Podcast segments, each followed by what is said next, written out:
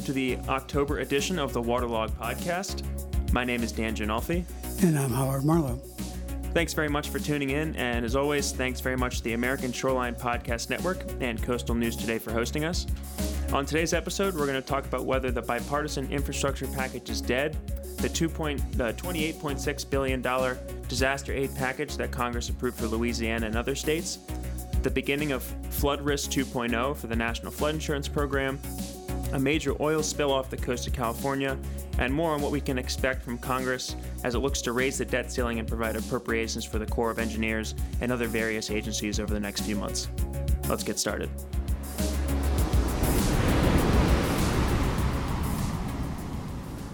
As part of the uh, continuing resolution to keep the government funded through December 3rd, Congress also approved 28.6 billion in disaster relief for Louisiana and other states for 2020 storms Delta and Zeta and Hurricane Ida on August 29th. Of that amount, 5.68 billion for the U.S. Army Corps of Engineers, and of that amount, 3 billion would be used to accelerate flood and uh, flood and storm risk reduction projects, and just over 2 billion would be used to repair disaster-related damages. Now, of the remaining funding, roughly 10 billion will go towards helping farmers uh, recover crop losses from drought, wildfires, and hurricanes. Uh, the bill also reauthorized the NFIP until December 3rd.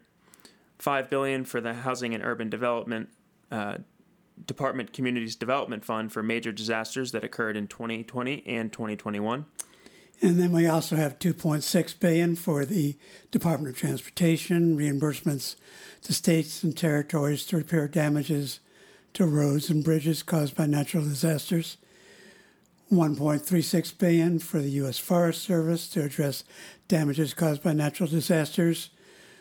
Another 1.2 billion for the Small Business Administration's disaster loan program.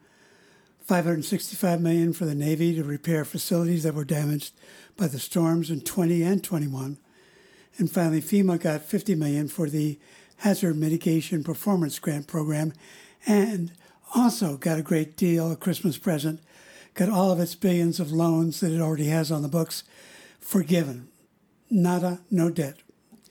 So the same continuing resolution also provided a, a variety of federal agencies with funding that's related to the wildfires, the hurricanes, but including NOAA, which uh, got almost 92 million. This is a lot of money, and there are other funding bills that are coming through. Yeah, I mean, we're throwing a lot of numbers out here, and they're both numbing to us as well as to our, our listeners, I know. But the fact is that one, disasters caused a lot of damage, um, and I'm always reminded that the, you know, we always see it in the newspapers in terms of the flooding and the wildfires, and the immediate damage. Recovery is huge, and a lot of that is not necessarily dollars because a lot of things are people putting their lives back together and businesses back together, but it's very costly. So that's a large part of it. Plus, we've got other things that we're talking about today that are also, you know, a lot of money. Some things we've talked about before that are a lot of money. So, yeah, very expensive. Those are natural disasters, but I want to talk about NFIP. But while we're on the subject of disasters, I want to talk about another one, which is the oil spill that occurred um, off the coast of Orange County, California. If you haven't heard yet, about 126,000 gallons of crude oil uh, mixed with other toxic solvents um, spilled off the coast of Orange County. Uh, cleanup crews are working hard to prevent oil and other contaminants from reaching inner marshes and wetlands, uh, but some has already penetrated some of the skimmers and other technologies that are being used to control the spill. Take a look, it's pretty nasty. Um, if you'd like to donate or just want more information, uh, visit surfrider.org. Um, back to the NFIP and risk rating 2.0. The new insurance premiums taking effect this month apply only to newly written NFIP, pol- NFIP policies. The far bigger change will occur next April 1st, uh, when the new rates will be applied as policyholders renew their NFIP policies. Now, there have been over two dozen proposals from member of, members of Congress on reforms and limitations on increases, among other things, but none of those have really gone anywhere. No, and, and you know, this is a kick the can down the road. We've talked about it for the last couple of years on this podcast. National Flood Insurance Program needs to be reformed more than the rates. The underlying program itself needs to be reformed. The last time Congress did that several years ago, it then reversed itself within two years because of everybody says, no, no, no, you can't raise my premiums. So, yes, NFIP 2.0 raised premiums, but there's underlying issues, and either Congress has got to decide to tackle them or it's got to do what? Just hang up the, she- the shingle and say, okay, we're just going to let the mess go on the way it is and not have a program that reflects 21st century needs. People are living in risky areas. And there's a cost to that. I think Yeah. I pretty much say the same thing every time we talk about NFIP. You, you could just go back and repeat the same things we've said. Prior to Katrina, most of the uh, outflow from the um, payments post disaster were inland. Now, most of them are coastal, but the wildfires are huge. Flooding is huge. There's a lot of at risk areas that people are living in. The more our population increases, it really is becoming more of a problem. You just really can't find too much of a place that you can go that is not at risk and might still have some water that you can drink other than the desert. So, you know, what are you going to do? So, That's a waiting game. I mean, we have till December 3rd till they have to reauthorize it again. And this would be, I mean, we're almost into 20, Oh, come on. 21 times. y- you know, they're just going to kick the can down Yeah. the road. So They're not going to do anything to do anything other than say we're going to reauthorize. I don't know why they just don't still have the guts to say we're going to re- reauthorize it until 2030 or something like that. You know, give themselves some time to actually get the guts to do something, or as I said, you know, just give up. Now, you know, we can go into a lot of things right now that get into the same category. We're going to talk about debt ceiling, infrastructure, and appropriations. The latter of which I think we might have some hope on. But and on both of which include a lot of money for the Corps of oh, Engineers. huge, huge, absolutely. So, and, and incidentally, here, when we get to the debt limit, here this affects a lot of people, including my Social Security payment. so, folks, let's pay attention because the government can't pay interest on outstanding debt. It can't issue any new bonds as of October 18th. And that all happens because the statutory debt limit is reached. Not so uh, incidentally, they also can't issue my Social Security payments, anybody's Social Security check, uh, refunds. I got this note that said I'm entitled to a refund. Shows you that my income has gone down, you know. Finally, down to the point where you can get a tax refund. A lot of Americans are getting tax refunds as a result of the uh, earlier ARPA. I can't remember what the Yeah, proper mhm, thing. yep, Is that it? yep. So um, initially, the Democrats wanted to have a debt limit raise con- resolution by itself.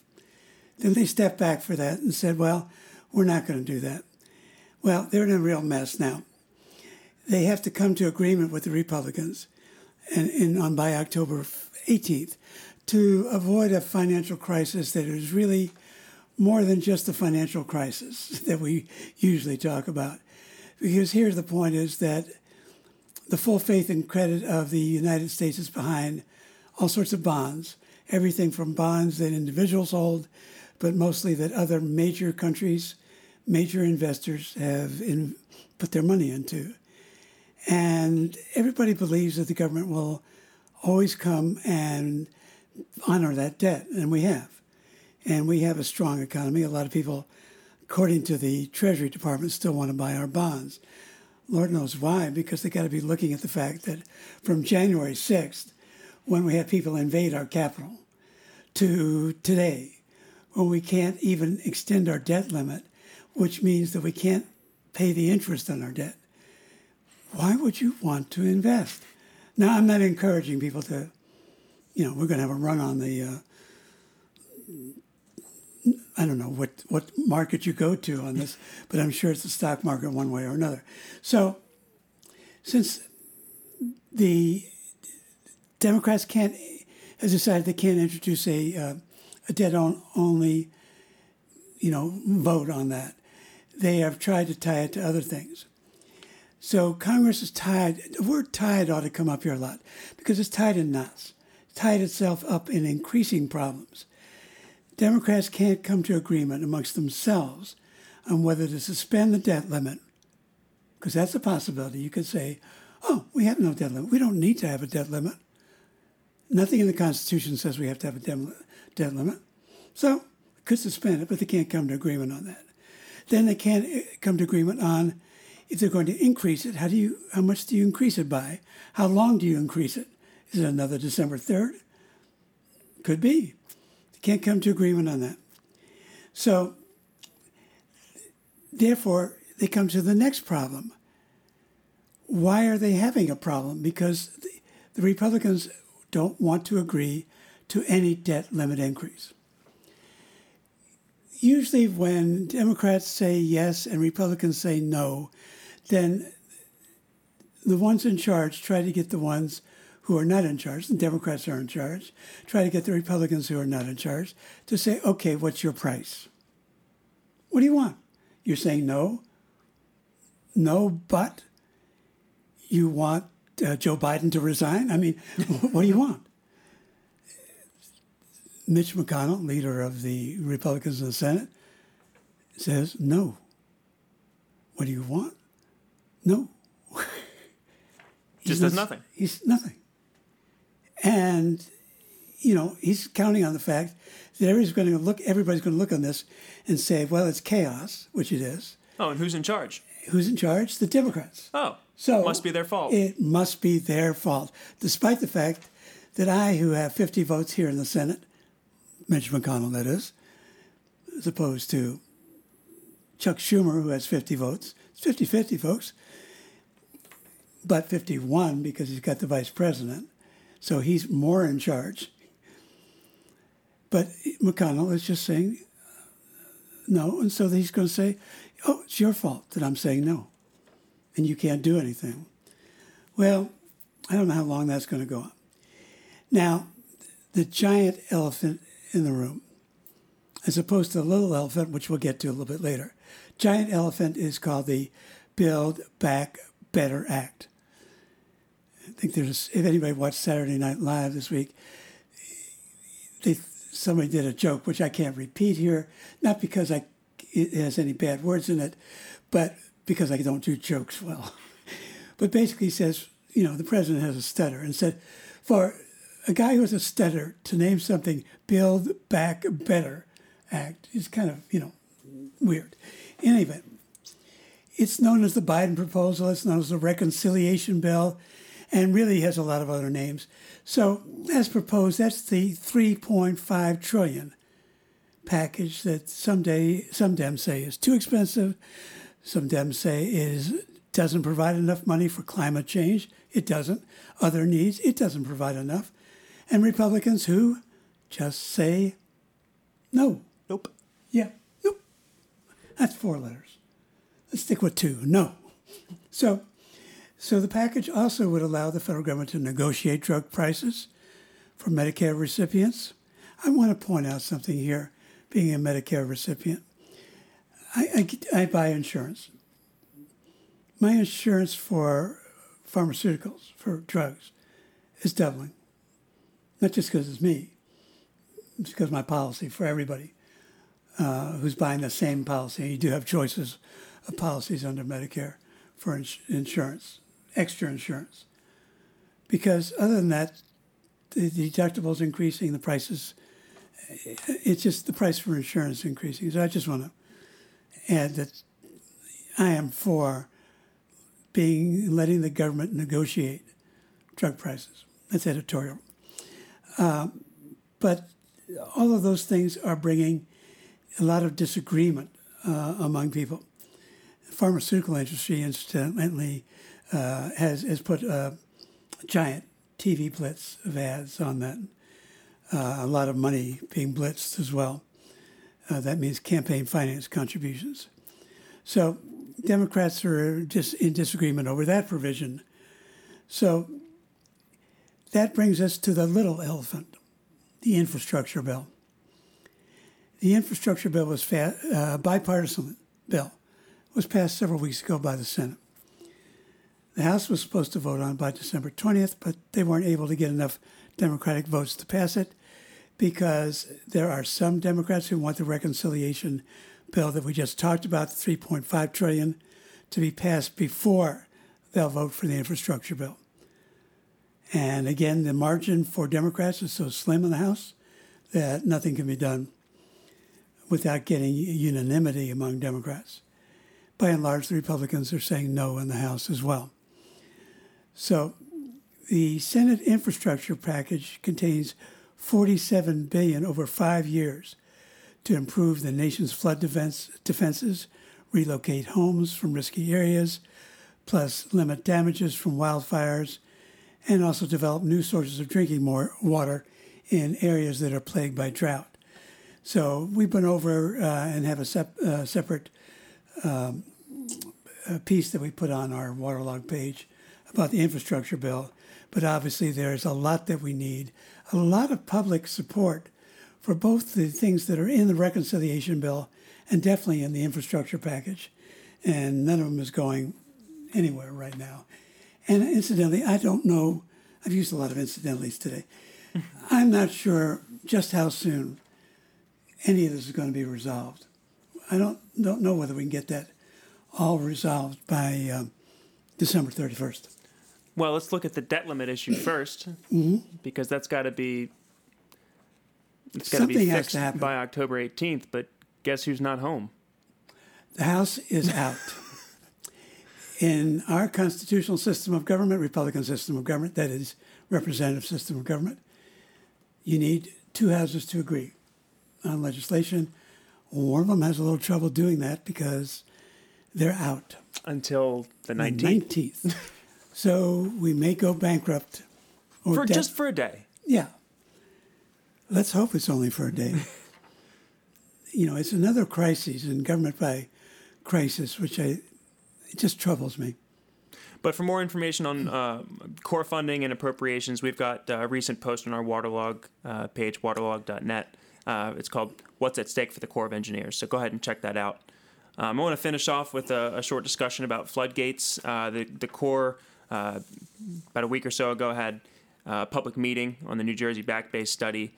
Um, reduced the total number of flood. If you didn't know, there were uh, how many how many floodgates total were proposed for the for New Jersey?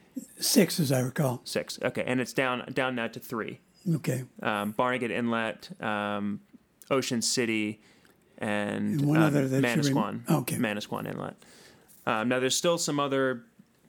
Uh, there's still work they're doing on the on the Back Bay side in terms of culverts and and redirecting the flow of Back Bay waters, but it's nothing nearly as substantial as you know six massive floodgates that we were seeing before. But um, all that information is out there uh, for you to take a look at. Um, I think they're proposing, in, or at least recommending, that homes be raised and the like. About 18,000 homes yeah. be raised. Um, and then there's similar projects going on in Miami, uh, Texas, Charleston, Nassau County in New York. I mean, yeah, and I also the floodgates York, are coming. It sounds like New York um, Harbor itself. Yeah.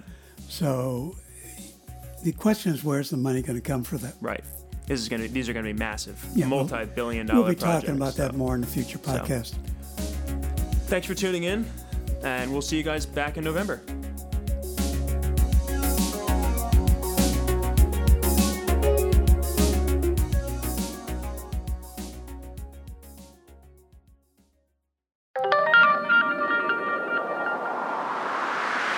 From the bottom of the Marianas Trench, this is ASPN, the American Shoreline Podcast Network. News for the pelagic minded.